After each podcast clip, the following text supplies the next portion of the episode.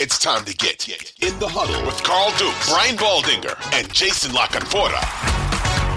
All right, Baldy, let's get to the mailbag because this is something we've been looking forward to and been uh, waiting to get questions from all around the country, all around the world, as people listen to this podcast. And we appreciate you guys checking us out.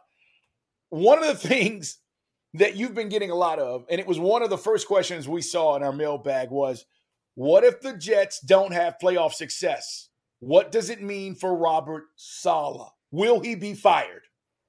Uh, I don't know the answer, but I know the pressure's on to perform, and they he has been given everything that a coach could ask for, whether it's elite, top level young talent, or whether it's free agent signings, or whether it's the biggest player to move from one team to another in Aaron Rodgers. And if we want to look at Aaron Rodgers in the same scope as Tom Brady or Matt Stafford, those guys changed teams and won Super Bowls. They didn't just get right. to the playoffs, they won the whole thing, and they've got one in the bank as a result. So to me, that's kind of what the standard is. Nobody thought Tampa was going to be a Super Bowl caliber team. Brady elevated everybody around him. I don't think anybody thought Matt Stafford had that ability. Uh, although I think people thought Aaron Donald and you know Cooper Kupp and Sean McVay, like you know Jalen Ramsey, like there were some pieces there, but I don't think anybody thought that they were going to go win a Super Bowl, especially when they had a midseason slump, lost three games in a row, turned the ball over, not good on third downs. It, it didn't look good, yet Stafford did it, and that's kind of where Aaron Rodgers is right now. Like he's in okay. Not only do you have to like get to the playoffs, can you win a Super Bowl? Now, if you get to the playoffs, uh, I think his job is safe. But if they don't get to the playoffs, it'd be hard to think that Robert Saleh it'd be back another year. Yeah. I, here's the crazy thing, though. I mean, like, we're not trying to fire anybody, guys, in June. No. All right. but it is a valid question for Jets fans because the expectation has never been this high, right? I mean, it's never been this high. So whether it's winning the division, getting to the playoffs, or for that matter, just uh, finding a way to get to the AFC Championship game, if all of that plays out, they'll be fine. Yeah. But if this is a seven and you know seven win football team, eh, that that that becomes the issue. And then you go, where are they going to go, Baldy? Where, where would the Jets go after that? And more importantly, is he coming back?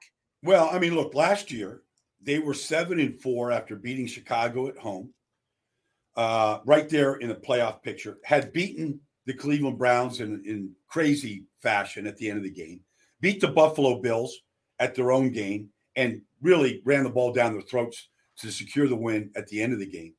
And then they didn't win another game after right. going seven and four. And you yeah. go, well, it was just the quarterbacks. You know, I mean, Zach Wilson couldn't stay healthy, and Joe Flacco was old, and you know, you know, all this stuff. And you go, okay, so here's the quarterback. Here we, we've just given you an MVP caliber quarterback. All right, after after you know Garrett Wilson and Sauce Gardner were the rookies of the year on the offensive defense side of the ball. So you know, and then you know here's free agency and here's the draft. Bless you. You know, and here's a new shiny center. You know, and Joe Tippmann, et cetera. All right, now, all right, let's let's take that seven and four record and let's get you to the playoffs. I mean, I just I, I do feel like that has to be the bare minimum for Robert Saleh this year. And I, you know, if Robert was on this podcast with us, we'd I, say the same thing. I, would say the same thing to Robert. Yeah, hey, Robert, look, bare minimum. You know, you change the offense coordinator, change the offense line coach, got yourself a Hall of Fame quarterback. I mean, isn't this what it's all about? Winning playoff games right now. You know, I mean, I, I think that's fair. I do too. All right, let's get to the next question in our mailbag, guys. It is in the huddle. Uh, a Falcons offensive line question, which is interesting. Uh, they were third in the league in rushing last year, for those folks who don't know, um, but they didn't make the playoffs. But I think they're trying to improve on that by drafting Bijan Robinson.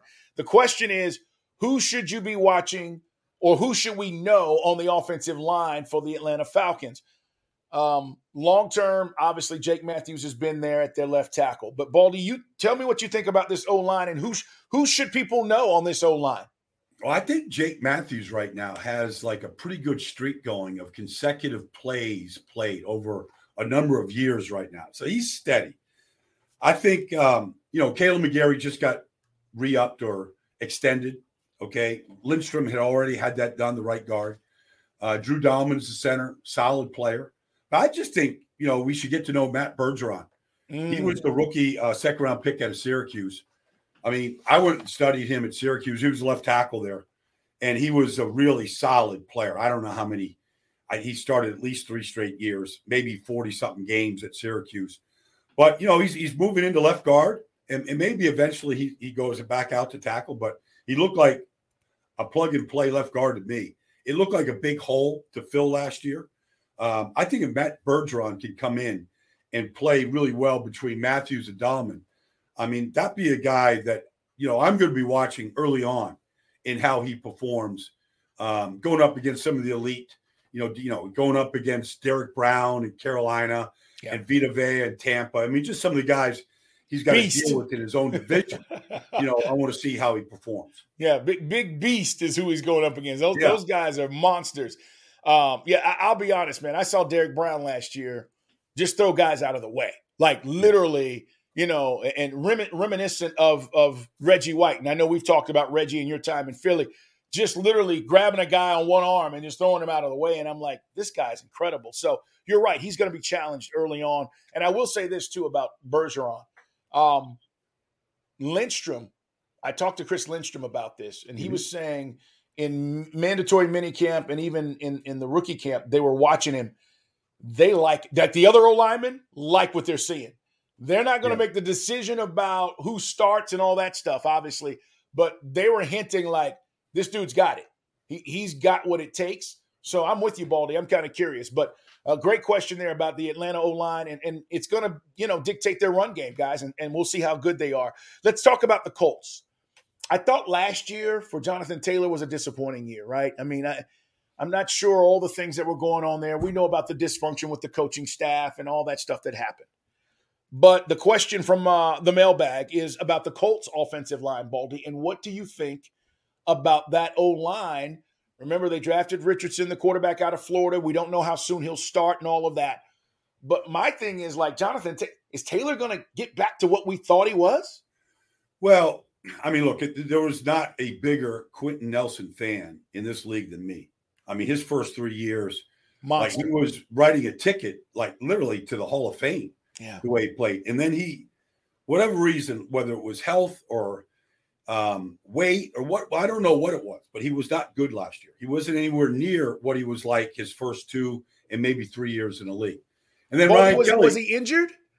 You know, he had some ankle issues, and I don't know like how much it affected him.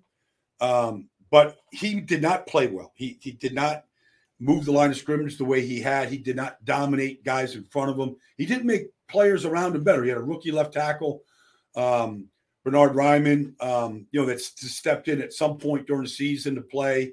They hadn't really fixed that left tackle position since Eric Fisher left. They've tried a lot of different guys there, Matt Pryor, all these different guys. Um, you know, and Ryan Kelly at center did not play well. Ryan Kelly's first round pick. Um, and he was part of a line that was elite for a couple of years when Jonathan Taylor was led the league in rushing. That was an elite group. Braden Smith at right tackle was an elite player. Um, and he went, so none of them really played well last year. So to me, if if Indianapolis is going to turn this franchise around, it's going to start with the offense line. You talk about Anthony Richardson and and all the, the talent that he has. Um, it's got to start up front. And when they were a playoff team and people said they were just a quarterback away from making a deep playoff run, people looked at the offense line and Big Q at left guard and Jonathan Taylor, and they're like, this is the pieces. Yep. You know, and then DeForest Buckner on defense and, you know, Shaq Leonard and all the guys they had on defense was there. But really, that was the foundation to this team. And that kind of blew up last year. So to me, like I'm I can't wait to go watch Big Q at left guard to see if he regains his form of what he once was like. Yeah, he is uh he was setting the pace to your point about how to play that position and, and just be dominant at, at the guard position. And I think Baldy, they at the time, didn't they make him the highest paid guard in yeah. the league? Oh yeah. Yep. Yeah. Oh, he, they, they extended him, and rightfully so.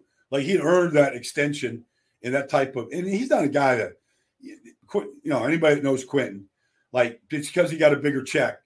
like he wasn't like sitting back and, uh, you know, relaxing. That's just not his style. So he needs to get back to his form where he was a feared left guard, maybe the most feared left guard in this league.